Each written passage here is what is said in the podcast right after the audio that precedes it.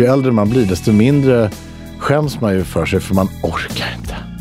Jag, orkar inte skämmas längre. Liksom. Jag har inte, har inte tid, det är inte vettigt och sen är det inte särskilt självironiskt. Det är mycket bättre att göra någonting och sen så bara, jag är en idiot. Hej och eh, välkomna till avsnitt 36 av Bastusnack. Podden där jag, David Granditsky, sätter mig med en kompis i bastun och Snacka lite. Snart har jag kört i ett år. Det är skitkul. Det har ju lett till en hel del nya bekantskaper inom bastuvärlden också. Jag har ju till exempel blivit inbjuden av Svenska Bastuakademin att eh, komma upp till Haparanda i juni och eh, delta i Världsbastukongressen som går av stapeln i Sverige i år. Eh, det kommer delegater från 20 länder. Det ska bli skitkul. Det kommer nog ett eller annat specialavsnitt därifrån också. Bastusnack sponsras av Tyle Bastu. Tyle Bastu är en självklar samarbetspartner när man har en podd som spelas in i bastun. Jag har ju själv ett energisnålt Tylösands Sport bastuaggregat som inte bara är snyggt utan även säkert för mig som har småbarn i och med att ytan är flockad så man minimerar risken att någon bränner sig om de kommer åt det. Och sen tar det ju bara 20 minuter för det att bli varmt, vilket ju gör att man kan spontanbasta mycket, mycket lättare. Gå in på www.tylö.se så kan ni se hela deras sortiment av allt från bastuaggregat till bastumössor. Där kan ni till exempel konstruera ett eget basturum. Tylös basturumserie Harmony, den designar du själv där. Och sen så kommer allt hem till dig i platta paket som enkelt går att sätta ihop utan specialverktyg. Beställ ett redan idag så kanske du kan höra nästa avsnitt av Bastusnack i bastun. Kolla in www.tylö.se Bastusnack har ju också en Facebook-sida där jag publicerar lite bonusmaterial då och då. Kolla in den. Och ni som lyssnar på Bastusnack direkt från hemsidan bastusnack.se ska veta att man också kan lyssna via Apple Podcast, Spotify, Stitcher, Acast och många andra plattformar. Prenumerera så får ni avsnitten direkt i mobilen när de publiceras. Dagens gäst är Magnus Skogsberg Ter. För vissa mest känd som Sebastian i ICA-reklamen, men eh, kanske även för er som är lite äldre som hunken Rolf Jäger i den gamla tv-serien Storstad. Nu har ju Magnus gjort så oerhört mycket mer än detta, vilket ni strax ska få höra i vårt lilla snack. Han är en mycket mångfacetterad och framförallt oförskämt trevlig man. Lyssna själva!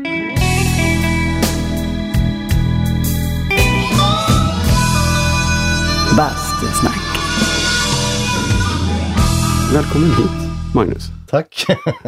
Vad roligt. Jag tänkte, ja det var kul att du ville komma. Eh, som sagt, jag, ibland så försöker jag förklara relationen jag har till, till gästerna och så tänkte jag att jag kan förklara Senast vi såg så hade roligt så satt vi tillsammans i New York och såg Golden Globe-galan. just det. Ja. Det var roligt. Och rätt låt vann hela tiden. Ja. Underbart. Men du, eh, jag tänkte börja från början. Men ni var på Bruce. Vi var på Bruce. Men du har aldrig sett Bruce förut? Jo, hundra gånger. 10, Tio 12 gånger. kanske. Okej. Var det här sista gången tror du? Nej, han kommer nog hit med den där tror jag. Mhm. Och då vill man ju jobba med den. Mm. Tänkte jag. Och då kan jag ju säga att det är jag, jag kan ju den där. Jag har ju sett den. den där kan jag ratta vet. Lätt, svårt kan det vara. Ja. Ja, nej, han har nog med sig någon. Men nej, det var skitbra. Den, och så såg vi eh, Hamilton. Mm. Men den tror jag vi hade sett när vi såg. ja, den har jag fortfarande inte sett. Galet bra. Galet bra. Jag har aldrig sett en sån musikal. Jag har aldrig sett en sån musikal med, med den sortens musik och den sortens ehm, blandning av streetdance och klassiskt. Nej, det var, man bara satt och log. Ja.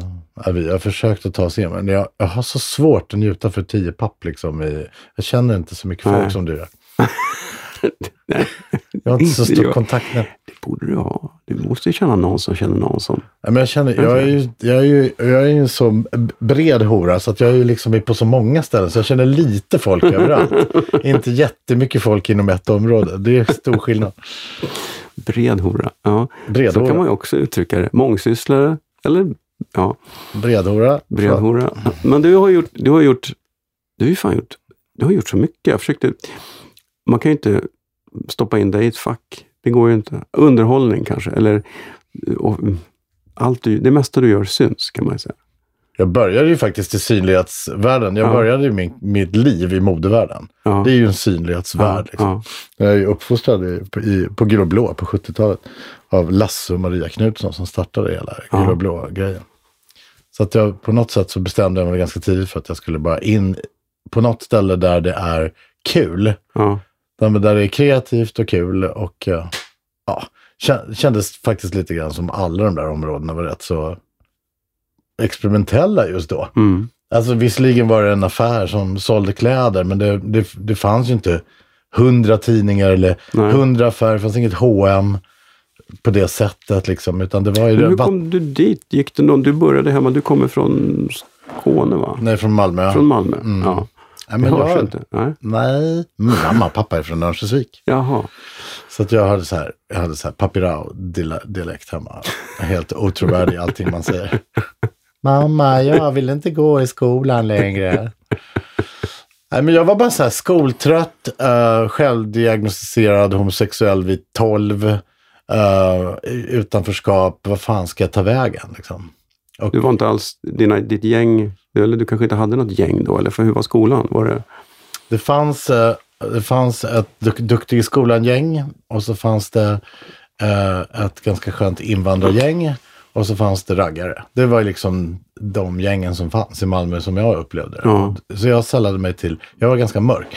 Så jag tänker, jag, jag kör med invandrarna då. Ja. Så jag bryter mig in där.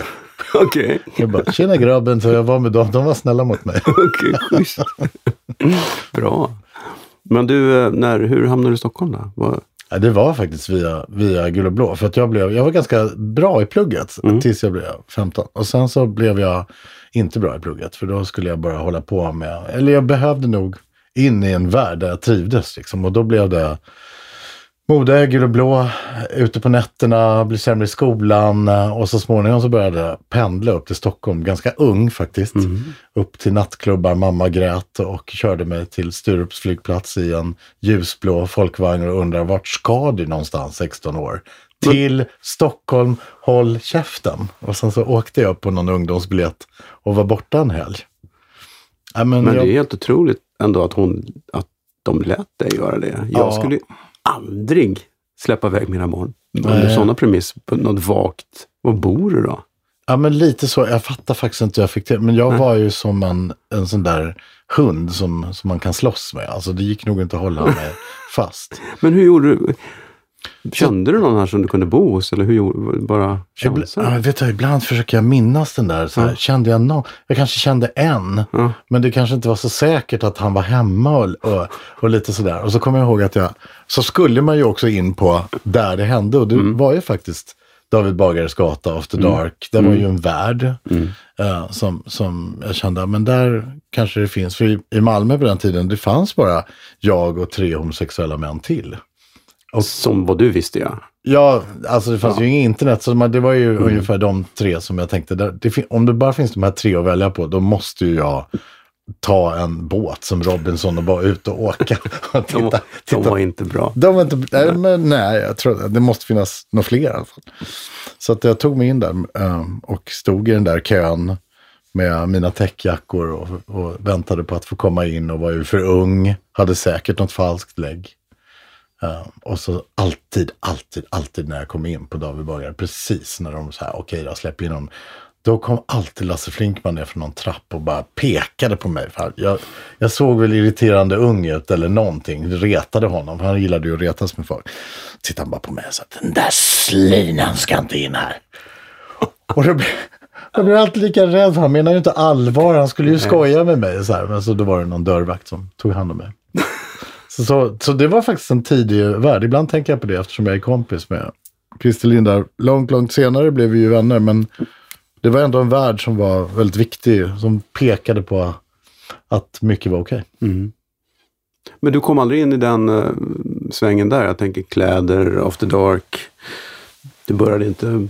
Nej, jag, jag tog inte på mig klänning. Nej, Nej. nej. det var inte så jag menade. Men det, det, det är ju nära att man nästlar sig in i, i gruppen och tänker jag kan hjälpa till här. Men du blev inte... Nej, så blev det inte. Men däremot så flyttade jag upp till Stockholm och tog ett, ett assistentjobb på, på Gul och Blå. Och Mm. jag fejkade bort mig från militärtjänsten. Jag ramlade av tävlingscykeln. faktiskt. Det är, min, det är min bästa performance ever. Jag var, så, jag var så blodfattig och så trött och så omöjlig. För jag hade läst om att om man kunde hävda att man verkligen hade riktigt dålig fysik och jätterädd för män, så, så kunde man slippa liksom. Och på den tiden så fanns det ju såna här klausuler med, så istället för att vara arg på att homosexuella inte var välkomna i militären så red jag på det lite grann. Så jag cyklade väl några varv och sen svimmade jag av min egen blodfattighet och sen så eh, testade de mig för någonting annat så kan vi använda den här pojken till någonting. Då visade det sig att jag hade bra hörsel. Överhörsel hade jag faktiskt.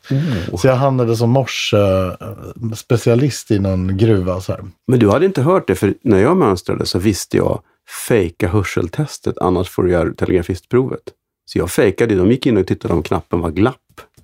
var För att du var för... hör, jag den här tonen? Nej, den där hörde jag nog inte. Ville du inte bli telegrafist? Nej, jag, Du jag ville ville ju inte springa. överhuvudtaget vara inblandad i, i lumpen. Jag ville ju få frisedel. Ja, Det fick, jag ju också. för Ja. att- Vänsterskytt, Ja. allergisk, Ah. döv. Men gud, jag fejkar båda två. Ja, i vänsterskytt och allergisk fejkade jag inte. Döv kan jag faktiskt inte hävda att jag är. Men eh, jag körde hårt.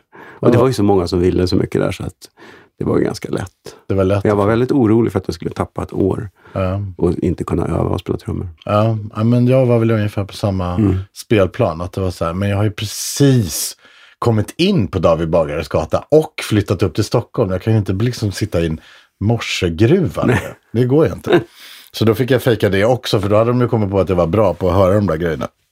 Så då, då fick jag dra tredje kortet och då stapplade jag mig upp på RFSLs huvudkontor på Sveavägen och fick tag på någon ordförande där som kunde intyga att så homosexuell som jag var, det har man inte träffat någon människa i världen faktiskt. Man får Jag- ett intyg på att man är jättebög. Alltså. Ja, alltså jag var sån dunderbög. Det går inte, det går inte att ha mig liksom, du kan inte ha mig instängd med andra män i en gruva för jag kommer anfalla, förföra, bedra. Nej, det kommer inte bli något bra. Du har verkligen hjälpt till att cementera alla fördomar som finns. Ja, jag ber om ursäkt. Jag har förstört allt. Hela liksom, du rev ner vad de, vad de var liksom Hade byggt upp. frigörelsekampen. Ja, Ja. precis. Ja. Jag fick, har fått gå, det är därför jag går i Pride-tåget som straff. precis.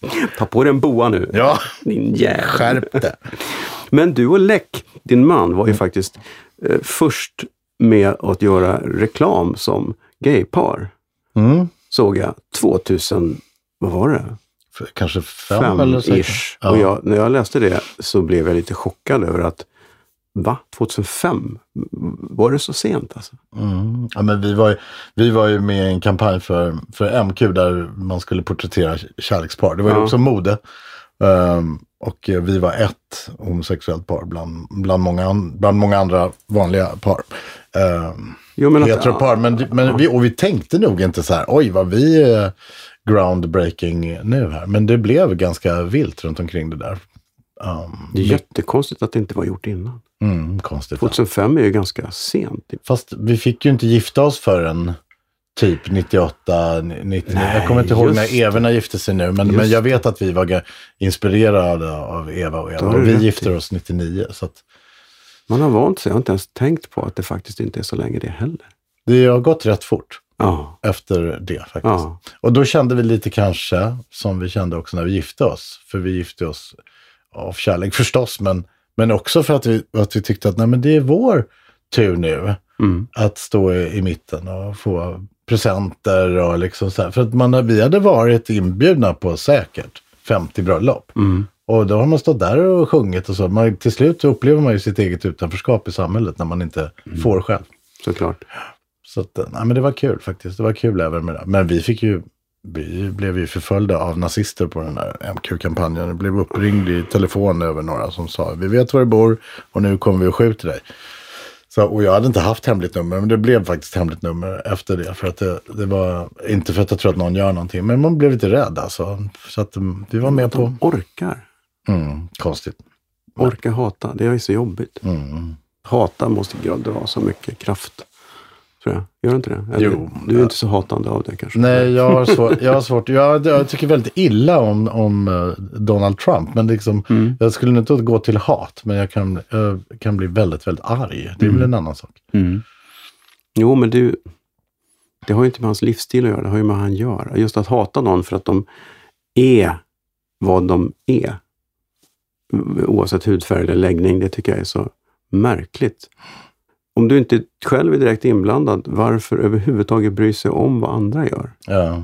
Vad spelar det för roll? Nej, men det är ju väldigt lätt att säga att man ska hata Sverigedemokrater också just därför att man inte tycker att de står för någonting är bra. Men jag har svårt för hat även där. Jag tycker inte om ordet hat. Jag tycker, att, jag tycker kanske tycka synd om människor som är oinsatta. Eh, och jag kan bli rädd för dem. Eh, och, och, men jag, jag sätter inte igång och hatar. Det är en jobbig känsla. Ja, osunt. Det är ju bra. Det försöker, du, försöker du övertala dem eller undviker du dem?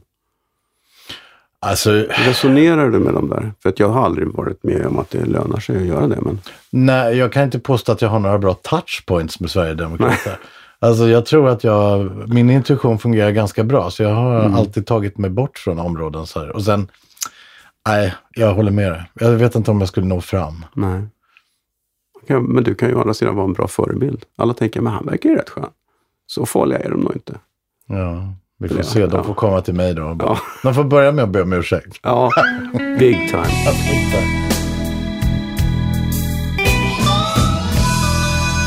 Bastusnack.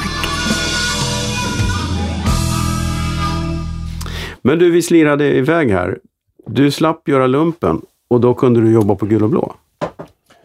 Jag hamnade, i- det var ju, jag tror att liksom, det är kanske en konstig jämförelse, men jag tror att man som ung förvirrad eh, söker en community så kan man hamna var som helst där man känner att men här finns det en kreativ höjd. Om man bodde i New York när Andy Warhol var, var verksam så kanske man drogs dit för man kände här händer det. Och så var det faktiskt runt omkring Gul och Blå och de människorna. Det var bara deras sätt att anställa folk var en bild av mångfald. Det var, eh, nej, men det var färgade och det var eh, immigranter och invandrare och unga tjejer och äldre tjejer. Och, alltså det var verkligen en, en jambalaya av en underbar familj. Och jag sökte en familj. Min familj funkar ju inte riktigt. Jag hade ju flytt en, en dysfunctional family också, mitt uppe i alltihopa. Eh, med en, en mamma som var ledsen och en pappa som var alkoholiserad. Och, och eh, det, var, det var en massa grejer som inte funkade. Så jag var tvungen att hitta liksom en annan värld. Och igen så var det, det var intuitionen som styrde mig liksom bort och dit. Så att jag vet inte riktigt om, jag kanske var lite intresserad av att sätta på mig kläder, men jag var nog mest intresserad av att hitta ett sammanhang. Och det gjorde du. Ja, det gjorde jag. Du flöt in i. Ja, men Lasse och Maria Knutsson blev liksom mina låtsasföräldrar. Mm, så pass. Mm. Vad bra att du hittade dem. Ja, men det var faktiskt... Och jag har gjort en grej. När jag fyllde 50 så hade jag en, en middag för alla låtsasföräldrar som jag har abonnerat på utan att de visste om att de har varit låtsasföräldrar. För jag har gjort en grej också av att inte liksom belasta dem med den omvända adoptionsenheten. Att Nej, det liksom- blir lite tungt. det blir lite tungt Ja. så att de känner att de är skyldiga och måste Ja. ställa upp. Så att jag har bara snuttat på lite av, av ganska många andras föräldrar. Det var mycket folk alltså. Ja, men det var 12 personer som jag kände så här, men fan jag vill tacka för lånet liksom. Vad häftigt. Mm, det var jättekul. Och de blev glada, antar jag. De blev jätteglada och överraskade. förvånade. Och ingen fick hålla tal till mig. Utan jag höll tal till alla en efter en. Vad härligt. Ja. Ja. Bra initiativ. Du, du är på Gul och Blå och du har ingen som helst utbildning. Utan du är bara där. Och sen går du vidare.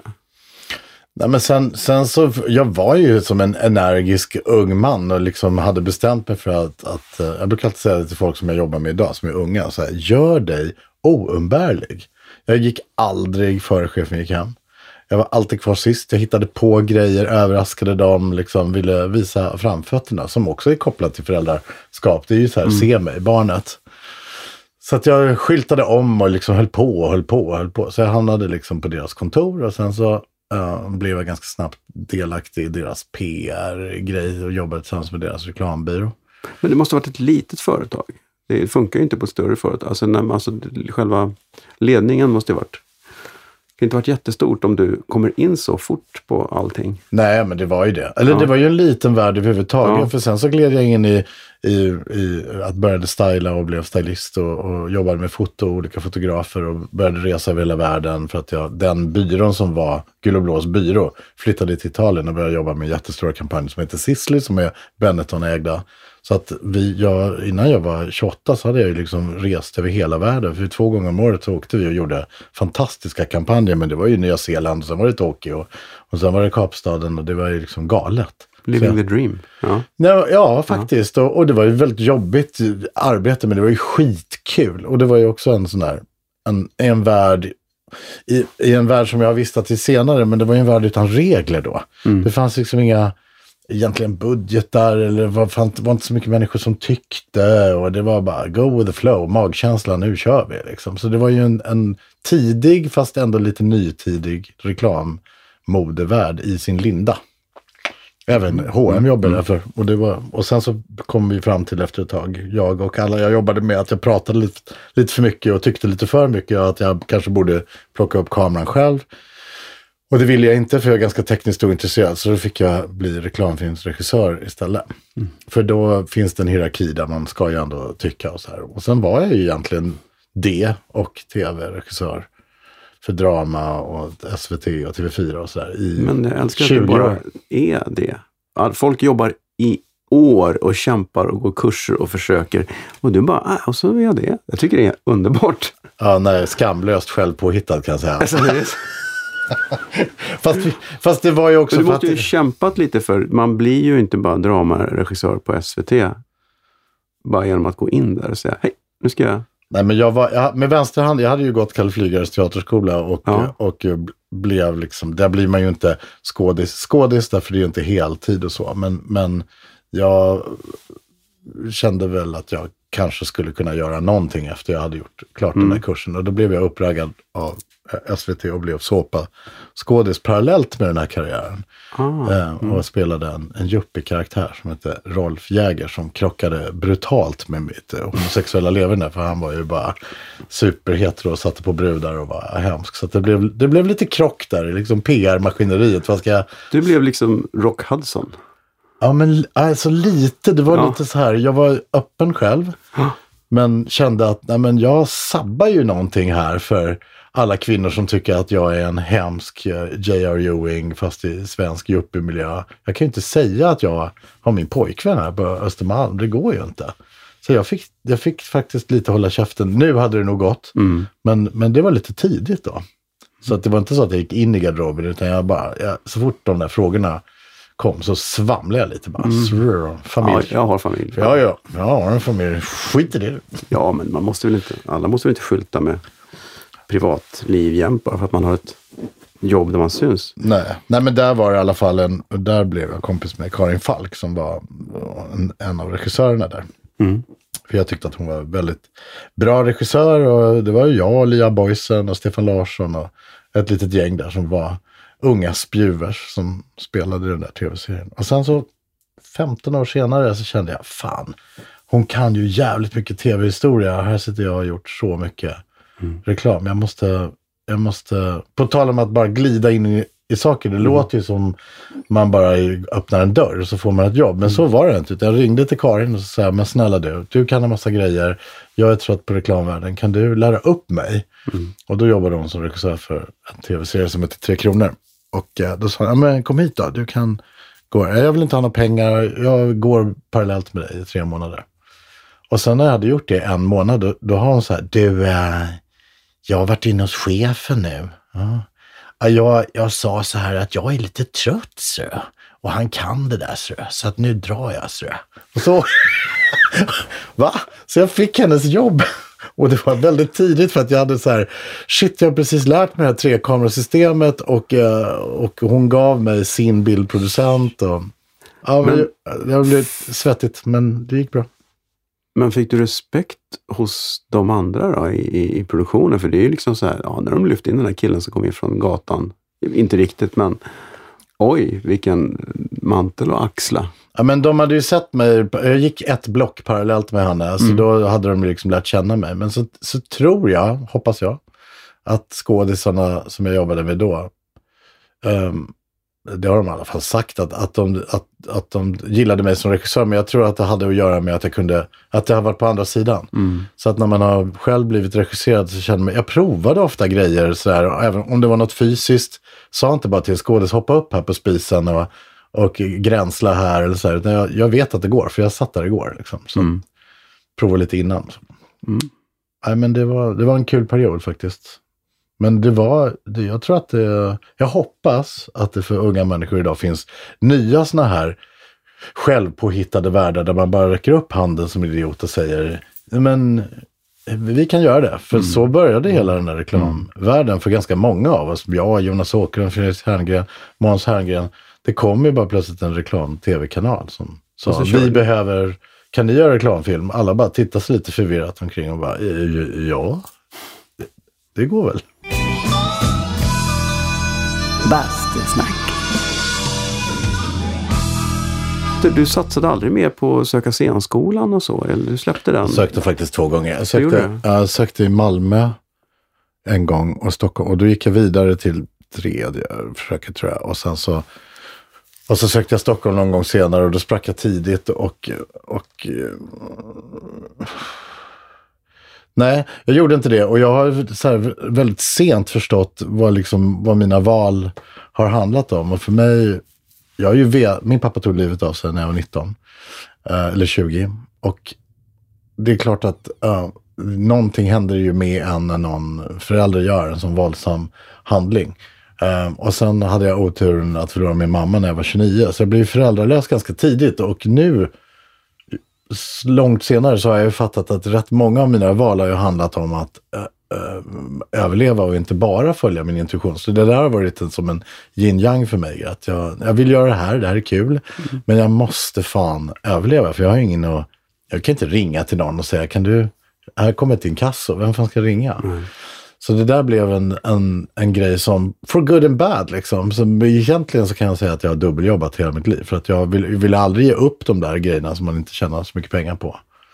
Eh, Men jag vågade aldrig sätta mig i en teaterskådis-sits där det kanske bara fanns knäckebröd eller jag skulle behöva låna. Nej, jag vågar inte. Ja, men det är klokt. Du har ju nischat dig i branscher där du har lyckats tjäna pengar och klara dig. Det är inte så mycket inkasso. Nej, nej, det är inte så mycket inkasso faktiskt. Jag, är dukt, jag betalar alltid mina räkningar, typ i förtid. Det är så. Nej, men jag är rädd för, för inkasso. Och poliser och allt som kan sätta dit en. Polisen kommer inte om man inte betalar räkningen. Det är ingen fara. Är det så? Ja, precis så är det. Jag hade Johan Kinde här i, för ett tag sedan. Som har skrivit en bok som heter Passera denna natt. Som handlar om hans mörker och självmordstankar och, och, och sånt. Som jag tyckte var en riktig ögonöppnare. Eh, för han, ehm, han beskrev det så bra. Men du är ju du är också engagerad i, i frågan så att säga. Du är ju aktivt självmordsmotarbetare, eller vad ska man kalla det för? Jag är ambassadör för en, Ja. för en förening som heter Suicide Zero. Mm. Eh, där jag försöker liksom rikta lampan och rösten mot problemet. Liksom. Så jag hjälper till att samla in pengar och jag hjälper till att prata om det i offentliga rum. Och uh, framförallt så arbetar ju de med att få politiker att tänka om.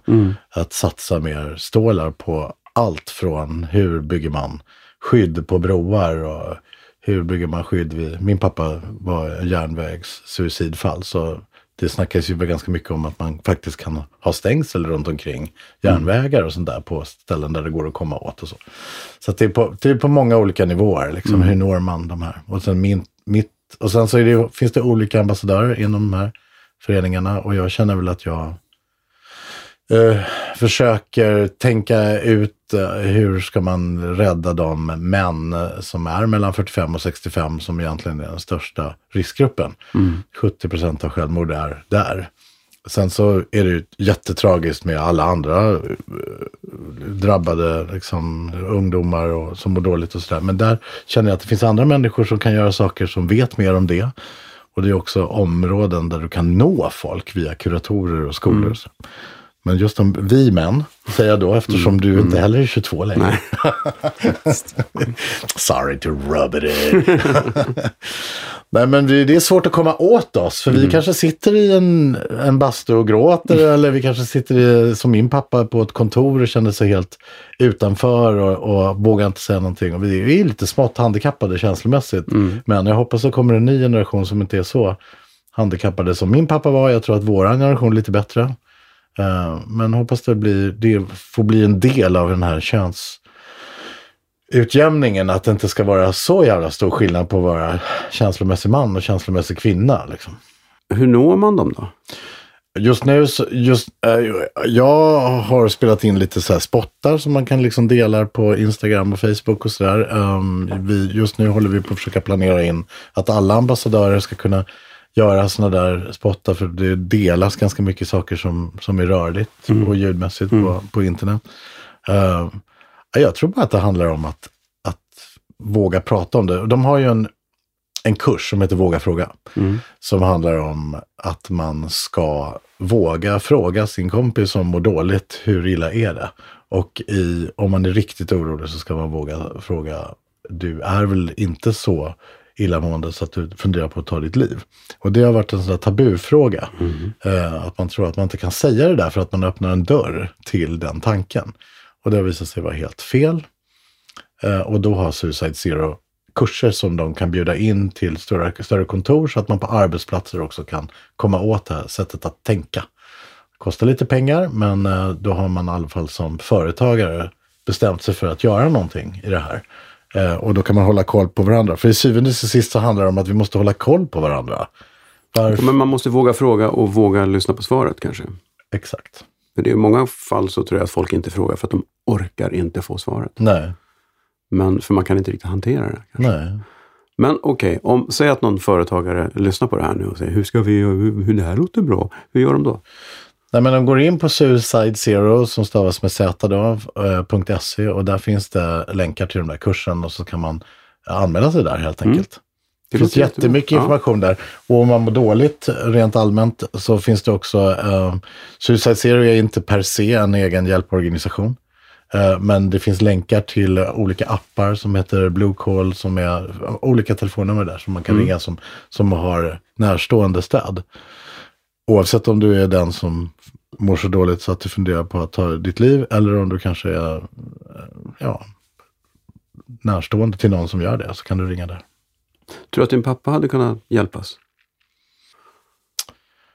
Eh, ja, jag tror att det går att hjälpa alla. Det tror jag verkligen. Ehm, jag har ju mina teorier om va- varför det händer och det har också sedan jag började jobba med det här. För jag startade ju en YouTube-kanal själv för två år sedan. Delvis på grund av det här. Och, eh, när man startar en YouTube-kanal eller börjar prata så här i poddar offentligt så är det ju någon som hör det.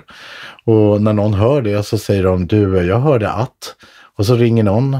Och då dyker, så det blir lite det som göms i snö kommer upp i tö. Eftersom det här handlar om saker som folk inte har vågat prata om. Så har det ju hört av sig så mycket folk så att nu håller jag på att avsluta min YouTube-kanal på ett sätt som handlar om att jag är klar med min egen berättelse. Och- Men sen måste jag börja jobba på en, en epilog. Därför det har dykt upp så mycket sanningar runt omkring det här. Som man måste på ett journalistiskt sätt ta tag Jag kan passa på här och leta efter den unga journalistiskt intresserade människan, typ en ung Jenny Strömstedt, som vill jobba med mig på det här. Kanske går i skola på någon journalisthögskola eller någonting som skulle vilja vara den journalisten. För jag tror man måste komma utifrån och titta på både mig och de som pratar och de som har berättat de här grejerna för att se vad hände egentligen? Och det, då pratar vi lite grann, vad hände runt din pappa? För det hände så mycket konstiga grejer där som var eh, delvis absurda. Mm. Och då vet jag inte om det moderna maskineriet hade funnits på den tiden så hade man kanske kunnat rädda honom. Eh, men med dåtidens maskineri tror jag inte det hade gått. Därför det var, då hade man enklare lösningar. Man, ja, du mår dåligt, ta de här tabletterna. Eh, tabletterna, nu dog inte han av tablettmissbruk, men bara en sån sak att tabletter som är farliga att ta för många av ligger idag inte i burkar. De ligger i kartor. Och det är också en sån här grej som man får lära sig i de här suicidala områdena. Att, att det gör en för att så många suicidförsök är eh, av en spontanhandling där folk inte har hunnit tänka efter. Så om du ska trycka ut tabletter ur en karta så tar det lite längre tid. Om du ska klättra ännu högre över ett staket innan du hoppar så tar det lite längre tid och då hinner du ångra dig. Så att den där, instinkt, in, den där instinkten kan du komma över. Då. Instinkten? Instinkten. Instinkten. Det är ju klokt. Jag har aldrig tänkt att men det ligger mycket i det. Ja, nej men det, det kommer väldigt, väldigt plötsligt sådär. En, en, I en depression så kan den där tanken komma plötsligt. Och, sen, och det, är ju, det är ju en annan myt att förr sa man att de som har försökt att ta sitt liv till slut kommer att lyckas. Det stämmer ju inte. Utan det, om, du, om de kommer på fötter så är de jätteglada över att de inte mm. lyckades. Såklart. Ja. Så att det där, är, det där, och det där är ju också ett skydd för vår egen rädsla. Vi säger så bara för att vi känner att ja, men det hjälper inte. Det är ingen idé. Ingen mm. idé. Och så hemskt. Mm. Jag ska lägga ut lite länkar på Bastusnacks Facebook-sida. Och är någon mer intresserad så kan man mejla till eh, bastusnack, bastusnack.se så förmedlar jag kontakten med Magnus. Det kan du absolut göra. Mm. Ja. Bastusnack. Jag som just tänkte hårdplugga din YouTube-kanal så säger du att du ska lägga ner den. Nej men den är, alltså den är, den är, jag ska inte lägga ner den, men jag, jag, jag visste faktiskt inte vad jag gav mig in på. Jag kallar ju den Sveriges första gubbtube-kanal. Ah. Därför att jag, när jag hade gjort tre avsnitt så blev jag uppringd av en, en person som hennes jobb på något företag som heter Splay tror jag var att hitta en äldre målgrupp med äldre människor som gjorde YouTube-kanaler för att det finns en massa människor som är min egen ålder som inte vill titta på Pewdiepie. Och eh, det passar inte heller att annonsera om Coops morötter innan Pewdiepie till de människorna för att de tittar inte på Pewdiepie. Så då var jag det perfekta exemplet på så här, äntligen händer någonting, en gubbe pratar. Um, och de måste jag ringa också. Jag har ju en genomsnittsålder på mina gäster på 70 år. Ja, men hon är tyvärr avskedad. Därför att, därför att och hon var jätteentusiastisk och så här, men de hade kommit fram till att hon var för tidig. Så vi kanske är lite för tidiga, vilket brukar vara ett aber i mitt liv. Mm. Att jag börjar med grejer lite för tidigt. Uh, men, men eh, det, det, våran kundkrets har inte riktigt hittat de har inte riktigt lika starkt bredband än. Nej. Så de har inte hittat oss. Men eh, min YouTube-kanal kan ligga kvar där som en, en berättelse. Och nu när jag tittar tillbaka på den så känner jag, fan det här är ju egentligen som att skriva en bok utan att veta var man är på väg. Man har inte möjlighet att skriva om, för det är redan redigerat och sänt. Mm. Och eh, istället för att ringa någon som ska skriva ens biografi så blev det här lite grann min tidiga Ja, men det är det. Man får ju lite inblick i ditt liv. Uh, varför, varför, alltså det här med change. Du vet att det inte stavas så? Ja, jag vet. men det, å andra sidan, det är ett bra namn för att det finns, det är lätt att hitta. Nej, men change med vanlig stavning ja. fanns det ju miljoner grejer som handlar om vikt. Mm. Eh, det handlar om att byta jobb. Det handlar om att ändra stora grejer i organisationer i Sydafrika. Alltså det var så, sånt slagsmål runt omkring det. Och jag ville ju berätta om, om jag ska berätta det snabbt så var det min pappas liv, min idé om varför pappa inte klarade av att uh, fortsätta leva var att han inte fixade förändringar i sitt liv. Mamma ville skiljas, förändringar på hans arbetsplats och förändringsbenägenhet blev ett väldigt intressant ämne för mig. Och då började jag rota i det där. Och så började jag titta på mitt eget liv som bara var förändringsbenäget från början till slut. Eh, och insåg att jag kanske, det här kanske sitter ihop med att jag inte ville bli som han. Eh, varför börjar jag sjunga när jag är 48? Varför lyssnar jag på alla de här jobbiga olika intuitionerna och signalerna? Men det kanske bara handlar om att jag inte vill bli som han. Eller det kanske handlar om att jag tror på riktigt att jag också ska dö när jag är 57. Och nu är jag 55. Så att klockan tickar mot det här. Så började jag studera de här olika grejerna och dels visste jag att jag, eller jag insåg att jag inte är tillräckligt smart och påläst för att berätta om det här själv. Så jag ringde min gamla parterapeut eh, som jag och min man hade gått hos med, äh, med dubiöst resultat, men vi var ändå där. Ni är fortfarande gifta. Vi är gifta. Nej, men eh, ja, vi ska inte gå in på det. Men eh, vi hade lite olika eh, nytta av den där sessionen. Men så brukar det ju vara i parterapi. Men jag blev det lät ju väldigt... jätteintressant. Ja. Mer? Mer av det. Nej, men jag tyckte det var bra, han tyckte det var onödigt. Ja. Ja, det, det var en väldigt heterosexuell mans reaktion från min man, tycker jag. Men eh, jag blev väldigt förälskad i den här mannen som heter Filip. Eh, som eh, en strålande, kul personlighet. Eh, liksom väldigt lösningsorienterad, tycker jag. Är det så fantastiskt smart att bli förälskad i sin parterapeut? Eh, Det är väl inte... det, är lite, det känns som att det Nej, fast jag var motverkar kanske inte, syftet. nej, men jag kanske inte var förälskad i honom, men jag var förälskad i hans sätt. Han hade bland annat så hade han ganska långa sessioner. Ja. Och jag har gått ganska mycket i terapi för min egen del i mitt liv. I sådana där vanliga 55 minuters sessioner en gång i veckan. Men till Filip så kom man en gång i månaden i två timmar. Och sen var man helt mör för att han insåg också, eller hans sätt att jobba var ju så här, men det kommer ju ta en månad för er att ticka av de här olika övningarna ni har fått mer hem nu för att ni jobbar och man ska äta ska man bajsa. Det är så mycket man ska göra så att det liksom den där tiden över där man ska frottera sig med nya kunskaper, den är inte så, så lång liksom varje dag. Så att jag gillar honom på grund av det. Men honom tog jag i alla fall in och gjorde en del av min kanal, för då kunde han få vara experten. Och så insåg jag, och sen hade jag någon slags egen panik över att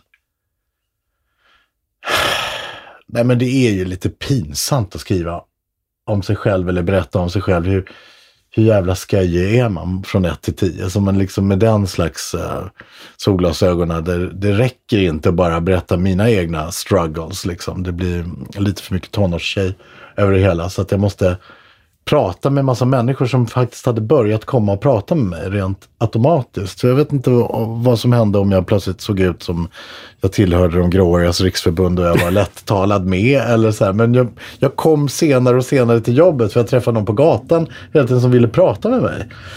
Um, och och eh, jag såg väl talför ut eller något, jag har ingen aning. Men då efter ett tag kände jag bara så här, men det här var ett bra samtal, det här var ju kul. Så Det är kanske är därför du har den här. Mm. Att du tycker att det är kul att prata Absolut. med människor. Men att, att sitta och prata och sen så ha jättekul samtal. Och så känner man det här var ju en investering både i min tid och den här personens tid. Som kanske kan leda någonting till en annan människa. Då är det ju fint att dela det samtalet. Eh, men då ska det ju vara sådana här samtal som vi sitter här i den här jävla svettiga bastun.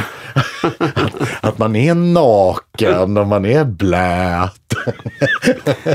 Ja, det måste vara lite utsatt.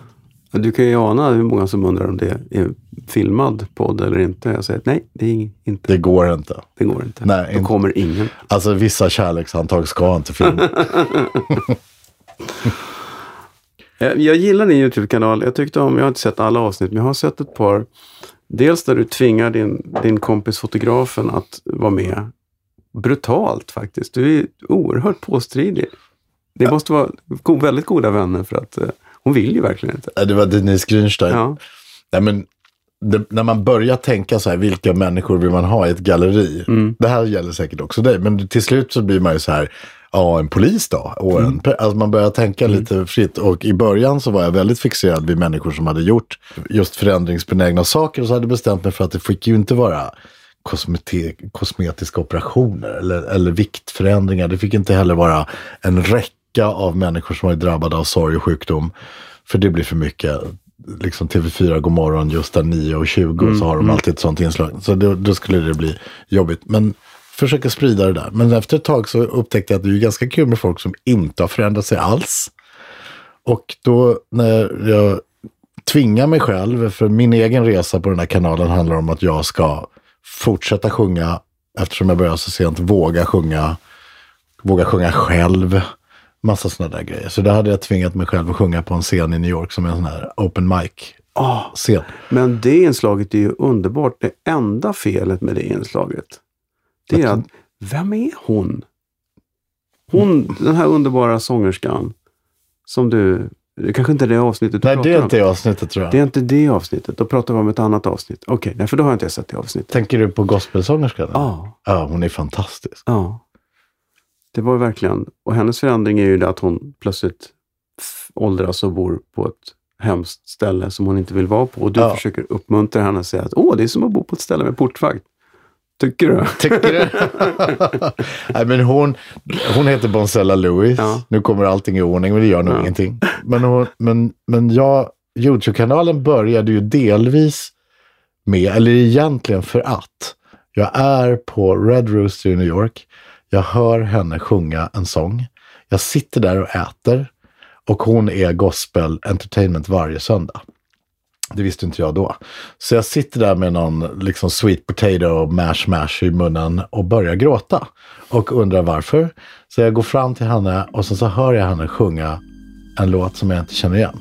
Och det är låten Here's to Life. Och jag frågar henne när hon sjunger vad, vad är det här för låt? För hon hade modifierat den så mycket så att jag kände inte riktigt igen den. Blev helt fixerad vid den här låten. Och tänkte på den, började översätta den, eh, tänkte på henne. Och sen började jag söka rättigheterna för att jag alltid i de här vevorna så har jag alltid försökt att, göra allting i rätt ordning. För plötsligt så ska du spela in någonting som du har blivit förälskad i. Och om du inte har rättigheterna för dem så blir det stopp för sent. Så jag har gjort det tidigt. Och så gick jag på rakt in i en vägg. Jag fick inte rättigheterna på det där. Därför att den är skriven av Artie Butler och Eh, en kvinna som jag har glömt. Ehm, han har skrivit musiken och hon har skrivit texten. Och hon, för det första död. Och för det andra så ligger just texträttigheterna på något tyskt bolag hos någon man som också är död. Så då säger liksom den andra bolaget som bara har hans musikrättigheter att nej men eh, det kommer nog inte gå. Det här kan ta fem år, tio år, bla bla bla. Så gör inte det där. Och då blev jag, då blev jag så jävla envis. Då blev jag som den där 17-åringen i After Dark-sjön. Jag ska in. Och det är det som är så härligt med internet. kan man börja surfa och så hittar man Arthur Butler. Och sen så får jag kontakt med honom. Och sen får jag ett brev av honom. För jag beskriver så här. Jag älskar låten. Eh, den har drabbat mig på det här viset. Jag började så här sent. Och av någon anledning så var det var precis rätt nyckel in i hans liv. För att han är en sån människa som verkligen är Follow your dreams. Jag vet inte om du vet vem det är, men han har ju liksom, hans mest kända produktion är Copacabana, som är, tyvärr är min hatlåt. Men, men han har ju jobbat med alla. Han har jobbat med liksom Barbara Streisand och han är ju en sån producer-composer i Los Angeles. Liten judisk man, 1,65 hög.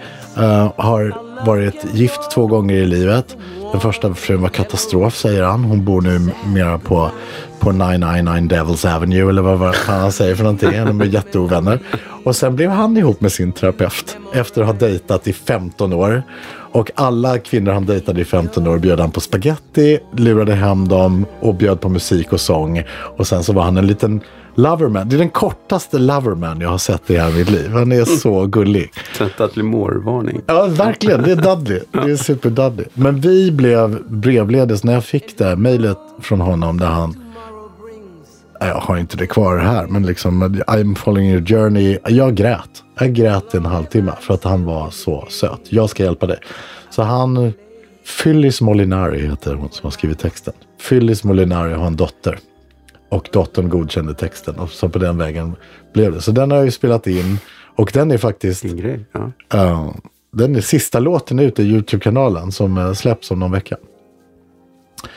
Eh, och, det, och allt då satte ihop. Så att det var egentligen är det faktiskt den här Bonsella Lewis, gospelsångerskan och Artie Butlers fel att det där satte igång. För sen åkte jag till Los Angeles och träffade honom och fick komma in och ja, laja med honom i studion. Så att eh, om du är nyfikna så kolla på Artie Butlers eh, Verkligen. avsnitt. För han är verkligen en så Det otroligt söt liten farbror. Kul, kul. Ja. Och så har frun, frun har alltså mottagning för Hollywoods mest neurotiska skådespelarskara i samma hus. Så att, eh, men han säger, han, hon är så diskret så hon berättar inte att det är Cheryl Stone och, och de där som, som går där. Men det är det ju.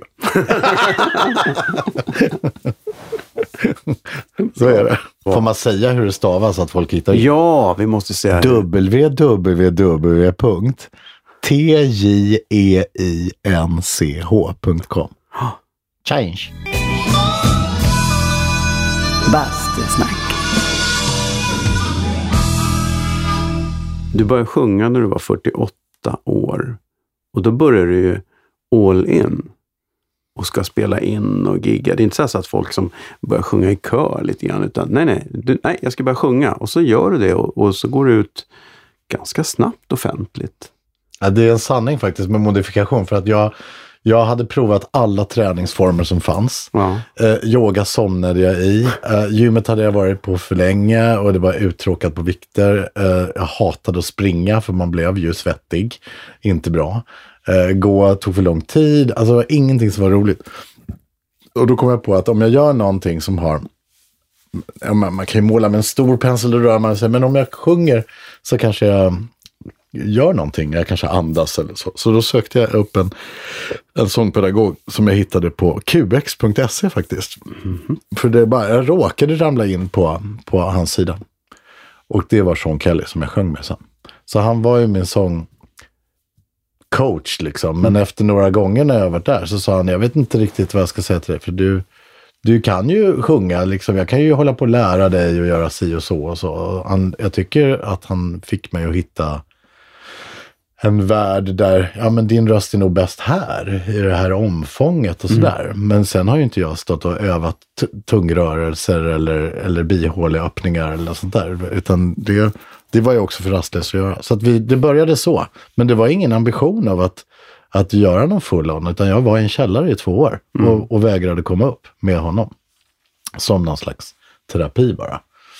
Sen blev det liksom lite grann av ett en olycksfall i arbetet att vi Nej, men vi insåg, vi är ju liksom två på väg att bli medelålders bögar som har två papper som är försvunna. Vi, vi, vi, vi gråter åt samma saker, vi älskar samma låtar, jag älskar att översätta dem.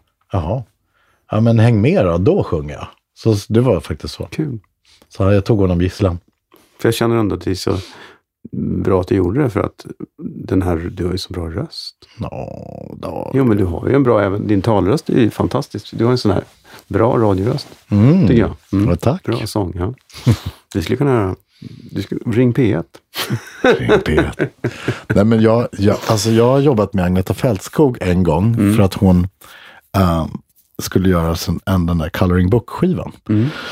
Och då hade jag en kompis som jobbade med hennes eh, grafiska uttryck på skivorna. Så här. Men skivbolaget hade ju ett stort problem för att hon inte ville göra intervjuer. Hon hade gömt sig så himla länge och så här. Så att då bestämdes det att vi skulle göra en, någon slags semidokumentär runt omkring henne.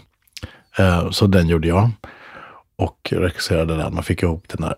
Eh, och så gick den på SVT. Men när hon satt på Atlantic Studios på Karlbergsvägen och vi spelade in och hon mimade till sig själv. Och jag såg hennes nästintill pornografiska förhållande till mikrofonen. då, då förstod jag att det, det här är ju, det här, jag fattar vad hon menar. För att det här är ju någonting kul. Det är ju, det är ju inte bara att det är roligt att höra sig själv i en mikrofon. eller Det är inte så platt, utan det är ju en relation. Du får en relation till din egen röst. Du känner att du kan leka med den på ett annat sätt. Och det hade jag faktiskt aldrig upptäckt med sången. Det gick så långt så att när Sean och jag skulle uppträda första gången i en källare på Södermalm och vi skulle förbereda oss och hade repat alla sångtexter. Vi hade en liten källare i min bostadsrättsförening på Söder som vi kunde skrika av. Så skulle vi bara typ tre dagar innan så skulle vi repa med mick. För jag sa, jag har ju inte sjungit i mick, nu har vi bara stått här och galet. Så då kom den där micken. Och då ställde jag in hela föreställningen. Du kände att du hörde dig själv på ett sätt som var... Alltså det var så, det var så nytt. Jag blev så naken. Det var så kul och så läskigt. Och så, så att jag grät med öppen mun och hängande snor. I liksom, och han bara, vad ska, jag, vad ska jag göra med dig? För jag vet inte. Nej men du fattar inte. Alltså, jag är så pass förmögen att jag kan ställa in den här föreställningen och skita i det här nu. Så jag skiter i det här. Men eh, jag kom över det. Och det var egentligen inte rädsla utan det var attraktion tror jag. Så kan det bli. Så tänk på det när ni står framför the love of your life och börjar gråta. och snoret hänger. Det går inte. Läcka vill skiljas, jag har träffat en mikrofon. Ja, men lite, lite så var det faktiskt. Nej, ni ska inte, jag ska inte sprida några. Läck är ju underbar. Hur, hur träffades du och Läck? Träffades på en läderbögklubb. Såklart, Ja. det borde man ju förstått. Ja. Nej, men det var när man i Sverige när man har blivit över 32 och ett halvt. Då är du inte välkommen längre på den vanliga klubben. För då, då måste, man, eh, måste man flytta sig till barerna eller Ja. någonting annars. Är man annars är man i vägen. Liksom. Och vi har, vi har inget så här pardans Aladdin för bögar. Så, så då får man gå till andra klubbar. Nej, men Så vi, det är det syftet med. Jaha. Nej, men det var väl lite, det var väl lite fetisch som rådde också. Så här. Men där, där sågs vi i alla fall. Jag blev väldigt förvånad. Jag hade inte tittat på en, någon från Asien, asiatiskt land förut. Så då sa jag till, vi, har, vi är lite skojiga hemma, så vi är så här rasist skämtar hemma, fast vi menar ju inte det. På det. Han kallar ju sig själv guling och, och så här, säger konstiga grejer. Men, så jag har rätten att säga, men shit, jag tittar på en guling. Vad fan gör jag nu? Det sa jag till en kompis. Men då var det någon som sa, nej men jag känner honom, han är trevlig. Är han det? Ja. Han pratar väldigt mycket. Det gör ingenting, för jag lyssnar inte så bra, så, så gick jag fram till honom. Och sen var det kört faktiskt. Ja, det är länge sedan. Ja, 94, 23 år har jag varit Ja. Ja. Och han har stått ut med att du driver med hur han pratar. Och Jag tror inte det är det värsta Nej. faktiskt. Jag tror att han, att han har, som är en otrolig människa för ordning och reda och sinne, kan vara ihop med en sån så pass kaotisk person. I hans ögon. Jag tycker själv att jag har blivit så ordningsam. Men eh, för att respektera honom. Men det är yin yang i vår relation verkligen. Men det förvånar mig lite för att du är ju, jag har ju fått någon sorts känsla av att du extra knäcker som inredningsarkitekt också. Och, och är lite så här klassiskt snyggt ordning och inte så mycket saker. Nej, jag, nej, det vet jag inte om jag gör. Men vi har, vi har, jag har ju två företag. Det ena jobbar ju ganska brett med kreativa lösningar. Allt ifrån design till om vi har designat om hela kontor och sådana saker. Och sen så har, så har jag ju ett företag som gör glas som heter Skogsberg Smart. Som gör handgjorda saker. Så att jag är ju fortfarande i någon slags... Jag påstår för världen att jag kan god smak. Helt enkelt. Men det är då jag blir lite förvånad att höra att du är en slarver hemma. Ja, men det är, när läck åker bort. Ja. Då är det som, jag vet inte, men på 20 minuter så är det som om jag har tagit allt i lägenheten, lagt i en KitchenAid mixer utan lock och sen så är det bara överallt. Men bara, hur fan gick det här till? Alltså, och det värsta är att jag trivs lite. Det är lite skönt då. I know the feeling. Ja, det Inga, jag ska inte ut, liksom, utlämna min fru på något vis, men jag, jag tror jag vet vad du pratar om. Nej, men det är alltså kallingar på golvet ska inte underskattas. det, är, det är ju trevligt. och speciellt, och sen är det också den här, tre, det är lite trevligt innan den där ordningsamma kommer hem. För då känner man att man, fan, man har ju busat. Man har inte varit otrogen, men man har slängt kalsingarna på golvet. Så det är nästan lika hemskt. Städar du lite innan han kommer? Ja, men då är det ju tokstädning och då är, det, då är man lite rädd för mamma och pappa. Jag tror att det sitter så här djupt att man har varit busig. Det är lite palla, palla, äpplen, palla äpplen-grejer. Vi har mer gemensamt än jag visste. Ja, men vi kan träffas en helg och stöka runt. Absolut. Vi kan röka Ja, också. visst. Läck och Helen kan komma och städa sen. Ja, Nej, men de skulle ju ha tråkigt om de levde med varandra. Det är ju Ja. min, alltså vi har, ju- jag har bestämt mig för, men det, han skulle ju inte hålla med. Men jag måste ju hitta liksom en existentiell förklaring till varför vi är ihop. Och då, har jag, då har jag bestämt mig för att hans liv skulle vara tråkigt utan mig. ja, För ordningsamt. det, ja det, var, det var bra. Då har du en bra förklaring. Det gäller att ha en bra förklaring på allt. Mm. Kärlek kan det ju inte handla om. Nej, Nej, Nej herregud. glöm det. Men ni bor ju, det är så coolt, ni är så här, ni bor i Stockholm, och ni är i Berlin och ni är i New York. Hur, är ni så här bara, nu drar vi, eller är det hårt jobb när ni är i Berlin och New York? Eller hänger ni liksom? Nej, men vi, vi, egentligen så är vi båda två, vi är ganska dåliga på att, att ta en paus och slappna av. Vi är ju liksom uppkopplade hela tiden och håller på med någonting hela tiden. Men där, och där, det är nog en liten bit förklaringen på de här 23 åren. Om en bara var en slacker och den andra satt och jobbade hela tiden, då skulle det nog inte funka. Men däremot så har vi ju båda två jobb som man kan göra från lite olika ställen. Det är ju lyx. Mm, det är lite lyxigt. Underbart. Men ni har, aldrig, ni har aldrig funderat på att skaffa barn och sånt? Eh, nej, Jag bara tänker, det är knöligt att få in det i det här. Nej, men algoritmen. Jag brukar ju skoja och säga att det är ju ett svek mot gay-community att börja skaffa unga nu. Vi har ju en överenskommelse. Det ska ju handla om disco, kläder, inredning. men nu jag är du sko- där och cementerar det här igen. Du, Ja, är ju ja. verkligen, du borde ju bli portad från QX-galan. Ja, ja, ja, jag älskar fördoms... Nu, Vi måste ju få tillbaks fördomarna nu. Nu har det liksom gått, Det är för mesigt. det har gått för långt. Precis. kan ju vem som helst gå och bli bög. Vad fan tog skammen vägen? Nej, men för hade, det varit, hade jag varit 20-25 idag och, och eh, då hade jag kanske tänkt naturligt att jag skulle vilja bli mamma och pappa för att det ingick precis som vi gifte oss för att vi blev inspirerade av Even och så. Men, men med min bakgrund så skulle jag inte vilja det och inte våga det heller. Så, för att jag vill inte utsätta något barn om att, min, att föräldern kanske är för gammal och försvinner. Liksom. Så det är min attityd på det. Däremot är jag ganska bra eftersom jag har då tagit patent på att skaffa låtsas mammor och låtsaspapper. Så jag har lite låtsasungar på stan också. Men det, det, det får de inte veta heller. Heller. Nej, det får de inte veta. Oj, det, jag känner någonstans att du ska skriva en, ett, ett långt, långt brev som, som, som ska publiceras efter din död där du förklarar för alla. Du är ju mitt barn här så du kommer ju få ärva. Nej, men det finns ju otroligt mycket. För det första finns jag, jag är lite arg på alla de här adoptionsreglerna och lagarna som jag inte tycker fungerar, vare sig det är givarlandet eller om det är mottagarlandet som krånglar. Men det finns ju otroligt mycket barn som behöver ett hem. Eh, Så där tycker jag att det, att det är synd att inte, och de barnen är ju massa olika åldrar, så du behöver ju inte vara någon från noll bara för att du ska ta hand om någon. Och jag har den attityden även upp i åldrarna. Det finns massor med barn som har som är 16, 17, 18, 19 och som skulle behöva en förebild till. Eller en tidig arbetsplats att vara på. Och, så här. och där kan du ju fylla en funktion som, som barnlös om man har lite tid över. Och det, det gör jag gärna, fast oftast kombinerat med jobb. Jag vill ju att de ska, de måste kunna diska. Alltså de måste kunna göra det.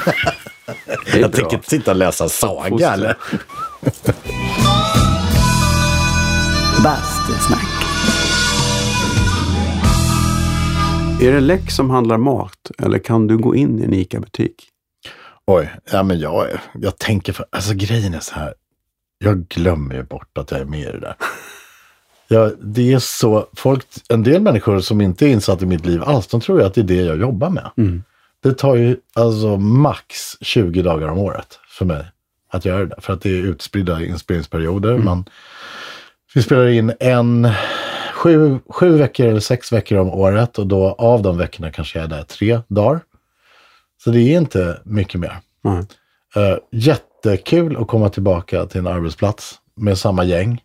Ehm, som gammal frilans där allting blev utbytt hela tiden så, så älskar man ju att träffa samma människor om det går. Ehm, men sen glömmer jag liksom bort. Glömmer bort vad vi har spelat in och glömmer bort när det gjordes det och så här. Men folk håller ju reda på det åt en. Så när jag sätter mig där på ett SAS-flygplan och för tre månader sedan har gjort någonting om om vanlig husmanskost där vi alla gick upp så mycket i vikt så vi har haft en fatsuit och jag har blivit så fet så jag sitter på en permobil och inte kan röra mig. Och jag kommer ju ihåg den inspelningen per se för det var, det var, ju, det var ju massor med så här flisselin innanför mina kläder så det kliade ju som fan. Men jag har ändå glömt bort det. Så när jag sitter där på SAS då kommer en flygvärdinna säger nu har du gått ner i vikt jag. Vad fan säger du för någonting? Då är jag fet på tv fast smal på flygplanen, men det kommer inte jag ihåg. Nej, nej, nej, nej. Så det enda jag påstår som jag har rätt till det är att bli förödmjukad och arg. Så. Ja, jag fattar inte att hon kommer ihåg mig därifrån. Och sen, och sen så kan inte folk heller riktigt placera mig så här. De, de känner inte igen mig. Konstigt nog. Så att, eh, Men det finns ju de som tror att du är Henrik Schyffert. Det tycker jag är roligt. ja, jag har berättat det för dig. Nej, ja, jag har hört det från andra håll. Att du, du, du, men du är ju lite, ni är ju lite lika. Alltså jag tror inte Henrik tycker det är kul. jag tror att Henrik tycker att han är snyggare än jag. Och blir lite sur över den där gamgubben. Vad fan, är vi lika gamla? Typ. Nej, han är yngre än jag. Han kanske är som jag. Så otroligt, tre, fyra år yngre alltså. Ja, vad konstigt. Prata om honom häromdagen. Det ska jag gå och se honom i Örnsköldsvik. Jag ska åka hela vägen till... Jag har aldrig sett Henrik Schyffert på scen någonsin i mitt liv. Men nu ska jag åka och se min brorsa eller vad det nu är, på scen. Eh, därför att jag har hört så mycket bra om den här föreställningen. Jag har sett så mycket fina intervjuer om det. Så att, så att jag tror på honom. Um, men ja, jag har suttit uh, en gång i jobbet så hade jag förmånen att åka business class, somnar med öppen mun på ett yttersäte, eh, dreglar lite, vaknar av en blixt rakt i ansiktet. Då är det någon från, från längre bak i kabinen som har tagit sig fram och ta, vill ta en bild på Henrik Schyffert. Och så när jag vaknade med blixten och rättade till min saliv så bara, förlåt Henrik att jag störde, men vi älskar dig. Okej, okay, du har inte ens väckt rätt människa. Men han kan ju, fan det här kan ju han dra nytta av. Så fort det ryktas om att han har gjort något så kan han säga, nej det är Magnus. Det var Magnus Det är den där tokiga läderbögen. Men han gör ju ingenting längre så att han har väl ingenting han gör väl, han är ju liksom en rättskaffens man liksom. Ja, han är ju väldigt hyvens. Ja, och arg Ja. och på, på rätt grejer Ja. och så här. Så att eh, man gillar ju honom. Ja. Ja, jag önskar att han gillade mig lite mer. Ja, han kanske gör det. Jag vet inte. Du får tränga dig in i logen i Ja, Örnsköldsvik och jag ska fråga. gå in till Örnsköldsviks loge. Bror, jag är här nu. Jag är här nu. Vi är så lika. Lämna Jag din... tycker vi ska göra något ihop, tycker inte du? Tycker inte du att, att jag är minst lika rolig som du? Minst. Om inte bättre. Ja, det är kanske vi som är Gråhårigas riksförbund. Kanske.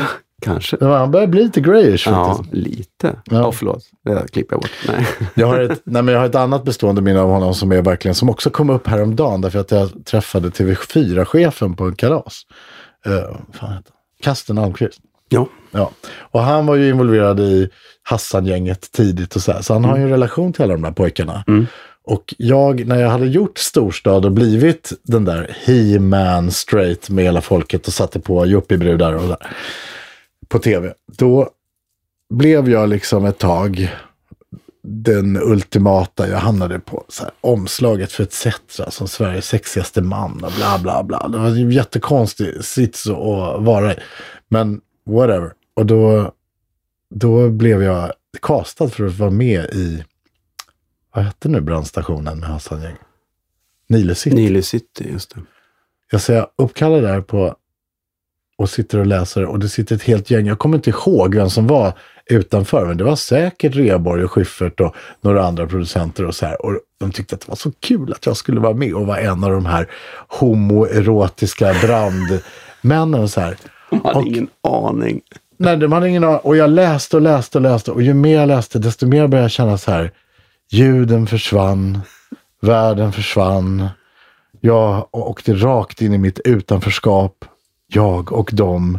Och det enda var jag satt och tänkte på, hur ska jag kunna komma ut ur den här glasburen utan att de vet att jag har gått bara. Jag, bara, jag försvinner härifrån bara, för att det här är så långt från mig. Och jag vet inte om, den, om, de hade, om det var för tidigt att, att leka med ett homofobiskt uttryck, för det fanns ju med där. Eller om jag på riktigt tyckte att redan då att det fanns en sån här tappa tvålen humor i det där som inte var något kul. Alltså, det, det här, vadå tappa tvålen liksom? Vad, vad är det för skämt? Vilken, fråga vilken bög som helst om någon bög skulle passa på i en dusch att sätta på någon för att någon tappar en tvål. Alltså det är ju så larvigt så det är inte klokt. Du kan inte ens få erektion så snabbt. Så det, det, det, det, var, det var någonting som var, och hela deras värld var ju lite så här skoja med bögerierna. Så jag var nog rädd för hela det där gänget ganska länge. Att det var så här, nej men ni, antingen är ni jättenyfikna på det där och skulle vilja fråga mig en sak. Eller så är det bara så att vi är så olika så vi kommer aldrig att kunna prata med varandra. Jag vet inte, I don't know. Men det, det, var, det var två olika världar. Och eh, när jag berättade det för Kasten Almqvist så sa han, jag tror jag förstår dig. Och det var lite så här, ja. Så nu är han en låtsaspappa till mig också. Det vet han inte heller. Det behövs inte mycket. Alltså. Eller var det bara en sekund. Du Jo, ligger illa det- till då. Mm, ja, Bror då. ja. men det var väl kul i 30 sekunder just då. Ja. Jag tror inte man skulle kunna göra det idag. Eller kan man det? Jag vet inte.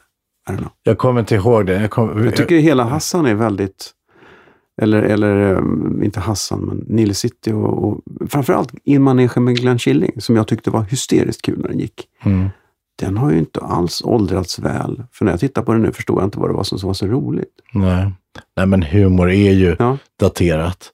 Utom då, ja men fan, om, om, om, om du tar en, en video med Hasse Alfredsson där han går och gör drar en Lindemann, Mm. så är det fortfarande väldigt roligt.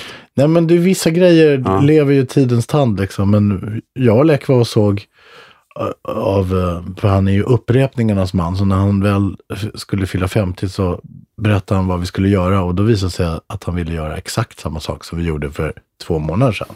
För ja, vi åker till New York. Uh, jaha. Och så åker vi till Los Angeles. Mm. Och så åker vi till Las Vegas. Mm. Mhm. Och så ser vi Bette Midler. Du menar igen? Alltså vi gjorde ju det här för två, två månader sedan. Men då gjorde vi det. Så vi gjorde precis samma resa en gång till och såg Bette Midler före och efter den ekonomiska kraschen 2001, 2002 där, runt omkring. Och även där var det så här, hon fick ju förändra hela sin show för att hon kunde inte skoja om det som hon skojade om. Aha, För det var hon hade... Nej, hon hade massa skämt om pengar och så här. Det är liksom, så det är ju väldigt daterat liksom. Ja, förstås. Men just när det gäller sådana här långsamma utvecklingar som våran attityd till varandras kön och, och sådana saker. Det är ju lite längre utvecklingar och då kan det verkligen bli supermossigt. Alltså så här Men långsamt. det, det har ju varit en stor debatt nu. Stor debatt, det är inte så. Det har varit en Facebook-fluga. Netflix har ju börjat köra över vänner igen. Mhm. Och då har ju folk upptäckt att det är homofobiskt och det är rasistiskt och det är så här, va?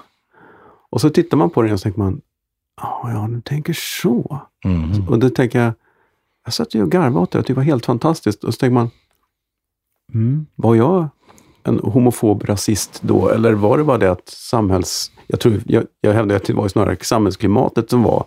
Man, det var ett annat tankesätt. Ja. Men det, man blir förvånad när man tittar tillbaka på någonting själv och säger, oj, Nej, men samtidigt så får ju alla, alltså i det, i det här, om man vet att intentionen är hjärtlig och att människorna som avsändare är roliga och hjärtliga, så får, måste man ju också acceptera att antalet målarfärger är ganska många. Så när någon sjunger det är bögarnas fel, så en liten del av mig reagerar och tycker nej, det här var inte kul, men, men äh, fan, man måste ju homoslappna av också. Lite ibland och inte liksom ta allting så jävla personligt. För att det har ju blivit också ett samhälle där vi reagerar på allting och Ja. tror att allt handlar om oss. Så jag, jag, jag reagerar ibland för både min och, och andras överkänslighet faktiskt. Att jag ser ju just den, det är bögarnas fel, ser jag som en snudd på Karl Gerhard kuplett. Det är ju en satir så det sjunger om det. Det är så jävla Men, bra eh, gjort. Ja, Det är jättekul för det är så tokigt så man fattar ju. Vad de pekar på. Ja, men det, sen kommer du på ett kontor klockan nio på morgonen, alla tar kaffe och hela kontoret sjunger bögarnas fel och sjunger den lite fel. Då är det så här, men vänta, jag är inte med. Det är inte mig ni sjunger om, va? hoppas jag. Ja. Ja, jo, mm. Mm. Judarnas fel vet jag inte. Den kanske är för tidigt. Den har vi inte hört än. Nej, Nej, men du vet. ja, alltså, den kommer. Jag tyckte vi hörde den rätt bra för 70 år sedan.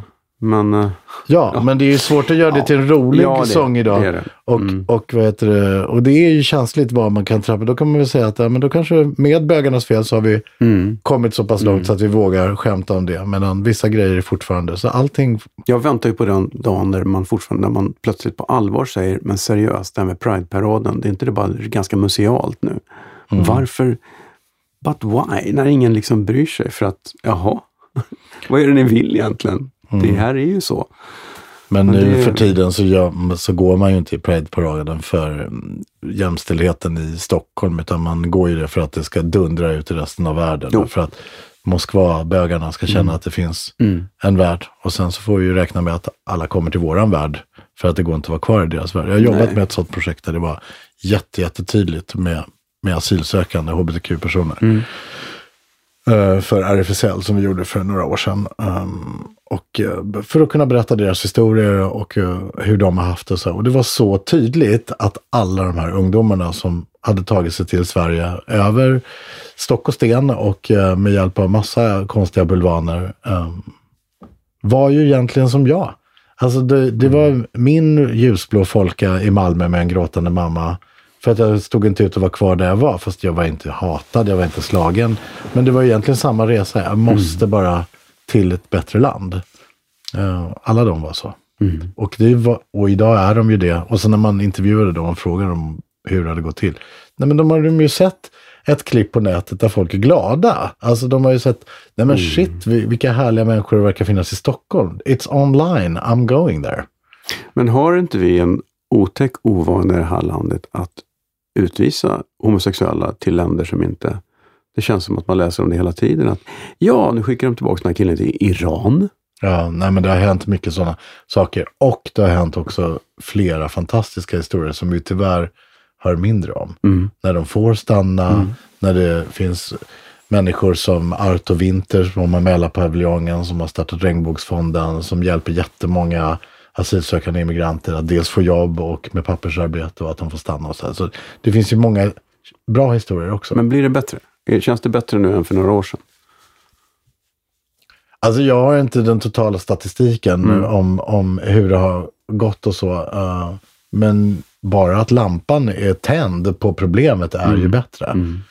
Eh, det har väl varit årtionden och hundratals år där man inte ens har vetat om att det här problemet finns. Sen eh, situationen i Tjetjenien och, och stora delar av Afrika, så det är ju katastrof. Liksom. Det har blivit dags för... Skämskudden. Herregud vad pinsamt. Skämskudden. Nej, inte den där gamla demon. Du, jag har ju ehm, ett litet avsnitt som heter Skämskudden.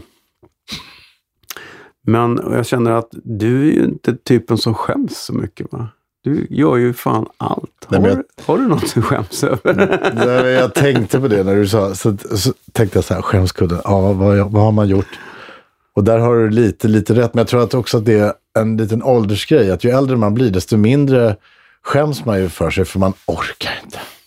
Jag orkar inte skämmas längre. Liksom. Jag har inte, har inte tid, det är inte vettigt och sen är det inte särskilt självironiskt. Det är mycket bättre att göra någonting och sen så bara, jag är en idiot.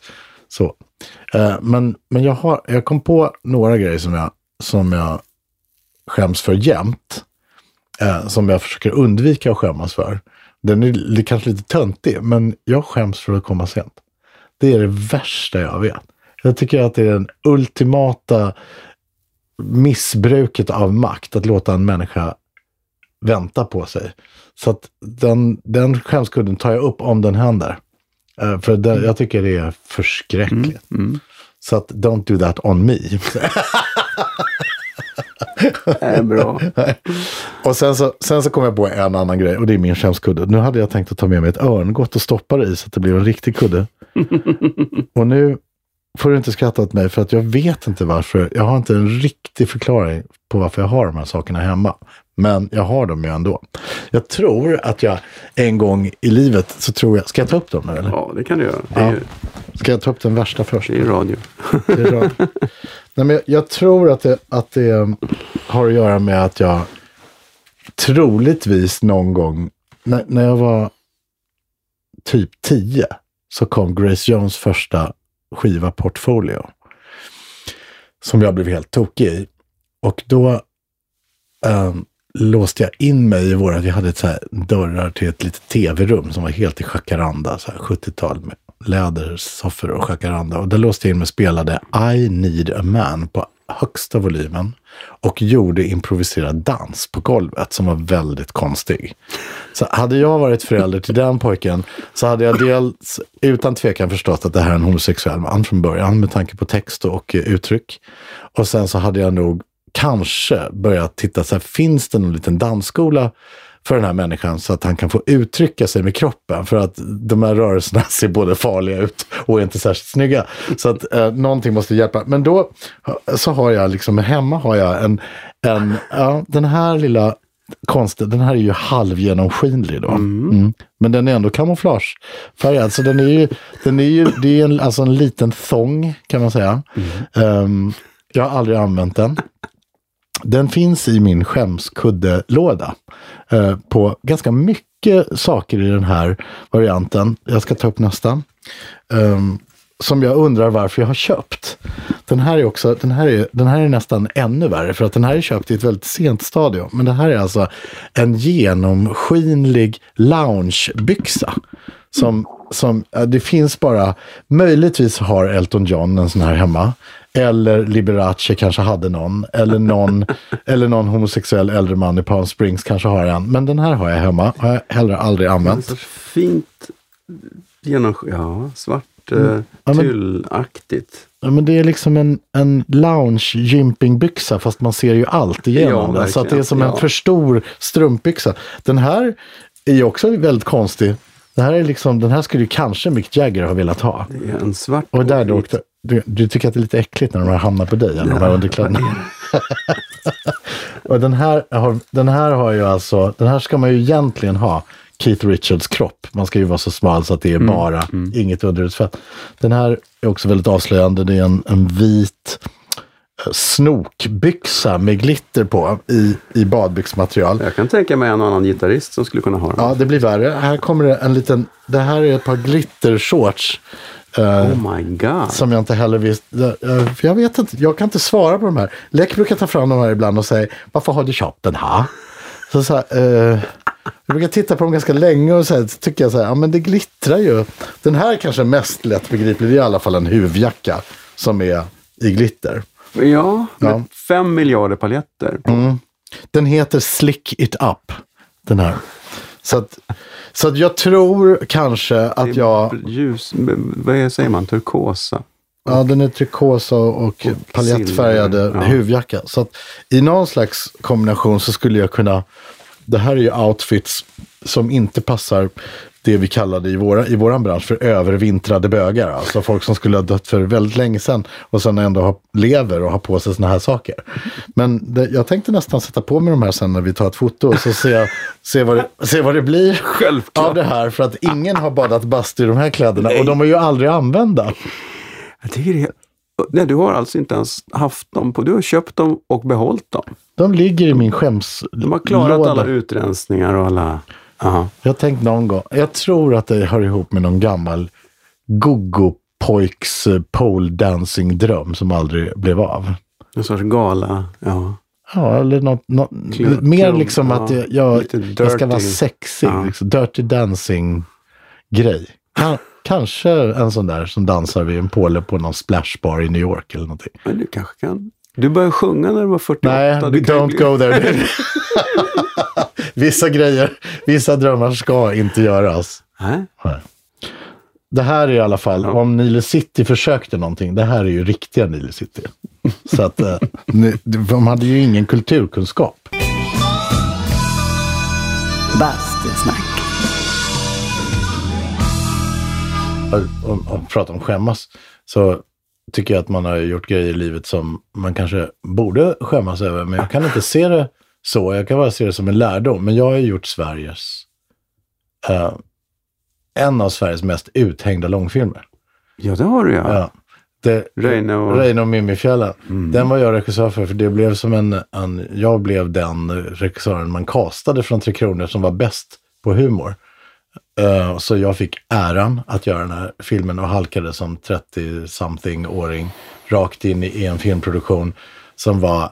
Alltså det var sån hot pot av politik, sammelsurium av folk som gjorde olika saker. Någon trodde vi gjorde en barnfilm. Någon trodde vi gjorde en vuxenfilm, någon trodde vi gjorde en sitcom. Jag trodde vi gjorde en ab-fab-avsnitt, liksom, fast med svenska karaktärer. Så att alla trodde att vi gjorde helt olika saker. Och sen så kom den ner också i ett politiskt landskap där man var lite trött på att prata om hur folklig en Lasse Åberg-film var. Och nu kom det en ny folklig film som man kunde sätta tänderna i. Som man undrar varför ska den här typen av filmer få förhandsstöd, bla bla bla bla bla. Så att den hängdes ju ut och Nils Petter Sundgren, han var ju inte nådig undvek faktiskt mitt namn att tydligt som om det var jag som var liksom the ultimate instigator of the project. Men, men det var ju ändå rätt så hårt. Uh, jag har aldrig skämts för den någon gång och så får jag, alltså jag vet inte, men förra året kom det 62 700 förtittningar på den där på, via Copy Swede eller vad det är för någonting. Och en del ungdomar säger att det är deras bästa barnfilm. Skitsamma, jag behöver ingen sån här hämnden i ljuv på den där. Men, men, eh, det som alla kanske tror skulle kännas som en skam är liksom min bästa lektion ever. Alltså hade jag inte, jag är så glad för den. Därför att det var, den lärde mig så mycket om världen och om människor och människors rädsla för misslyckande.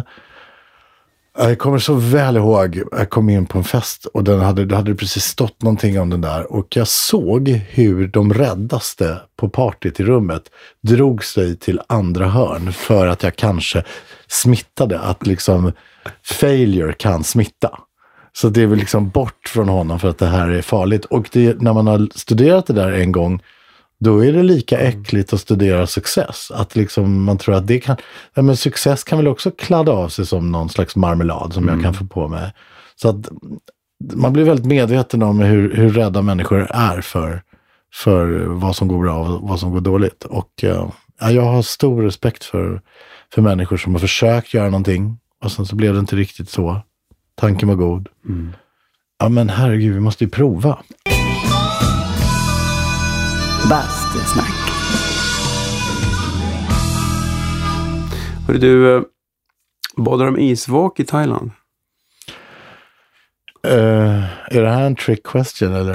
Nej, jag bara tänkte att, Att du vill ha ner mig där? ja, Ja, down you go boy. ja men å- å- okej då. Men det filmar vi inte. Nej, det gör vi. Vi låtsas inte om att det har hänt, men ja, det är ett liten... eh, Får man komma in i den här bastun igen då? Ja, det får man göra, men se det som att eh, det är en kompensation för att du aldrig gjorde lumpen. Det här, nu kommer du att gå ner i iskallt vatten här en liten stund och så kan du tänka att det här hade varit tio månader om jag hade haft otur. Ah, Det här, så här man up-slut. Ja. Liksom. Det här- här, sitter man och är känslig. Och så bara så här, nu ska vi kolla om du är en riktig karl. Exakt, Ja, exakt. okej. Ja, men då hänger du med. Japp, Ja, right och, då, och då tar du på dig mina kamouflage-thongs, annars får inte du följa med. Tänk om de krymper. finns De inte. fryser fast. Helvete. Förklara det för frun du. Ja. Tack för att du kom Magnus. Ja, det var kul. Det var, trevligt. det var Ja. jätteroligt. Var Nu hoppar vi. Ja. Tack. Bastusnack. Tack och lov finns det inga bilder på mig i hans kamouflagethång. Kamouflagethongs, det hittar man nog inga på tylö.se men väl bastumössor och bastukiltar. Ja, allt ni kan behöva för att basta som ett proffs hittar ni där. Surfa in på tylö.se och kolla själva. Vi hörs igen om någon vecka med en ny spännande gäst. Till dess, basta försiktigt!